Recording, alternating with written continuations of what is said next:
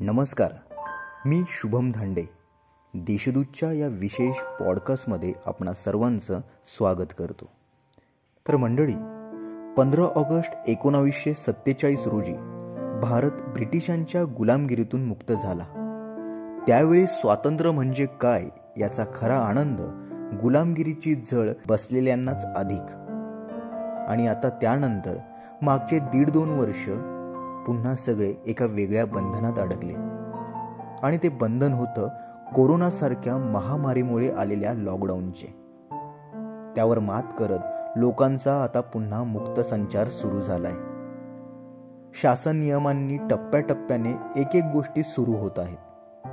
त्यातच ज्यांना सुरू करण्यासाठी म्हणून वेळोवेळी निवेदन आंदोलन विनंती होत होती अशी मंदिरे शाळा आणि अखेर आता नाट्य आणि सिनेमागृह सुद्धा सुरू झाली.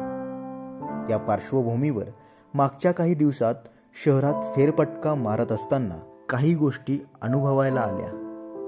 त्यातलीच ही एक गोष्ट. नवरात्रोत्सव सुरू झाला होता.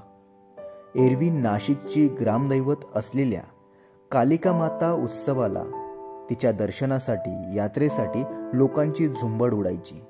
यंदा मंदिरे तर खुली झाली होती मात्र भाविकांच्या येण्या जाण्यावर काही नियमांचं बंधन होतं. पण मोजक्या का होईना प्रमाणात लोकांना दर्शन मिळत होतं. यात एक गोष्ट रोज कालिका मंदिर रस्त्याने येता जाताना जाणवली. यात्रा जरी नसली तरी काही मंडळी फुगे खेळणी स्वस्त चपला आणि बऱ्याच काही छोट्या गोष्टी विकत होती.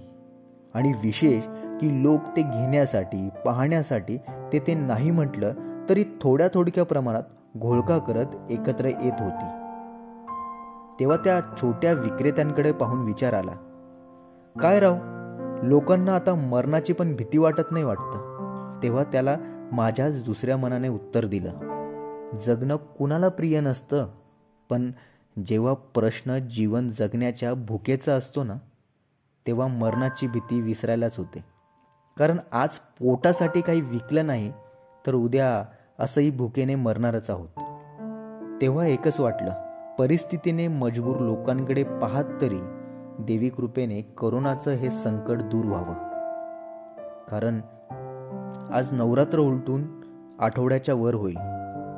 पण यात्रांसाठी म्हणून लावलेल्या दुकानातून काहीच न विकले गेलेली मंडळी आजही वेगवेगळ्या सिग्नलच्या कडेला त्या वस्तू विकताना नजरेस पडतात. तर हा होता आजचा विशेष पॉडकास्ट शहरातील अशाच नजरेस पडलेल्या आणि मनाला भिडलेल्या गोष्टींच्या सदरात लवकरच भेटूयात. तोपर्यंत धन्यवाद.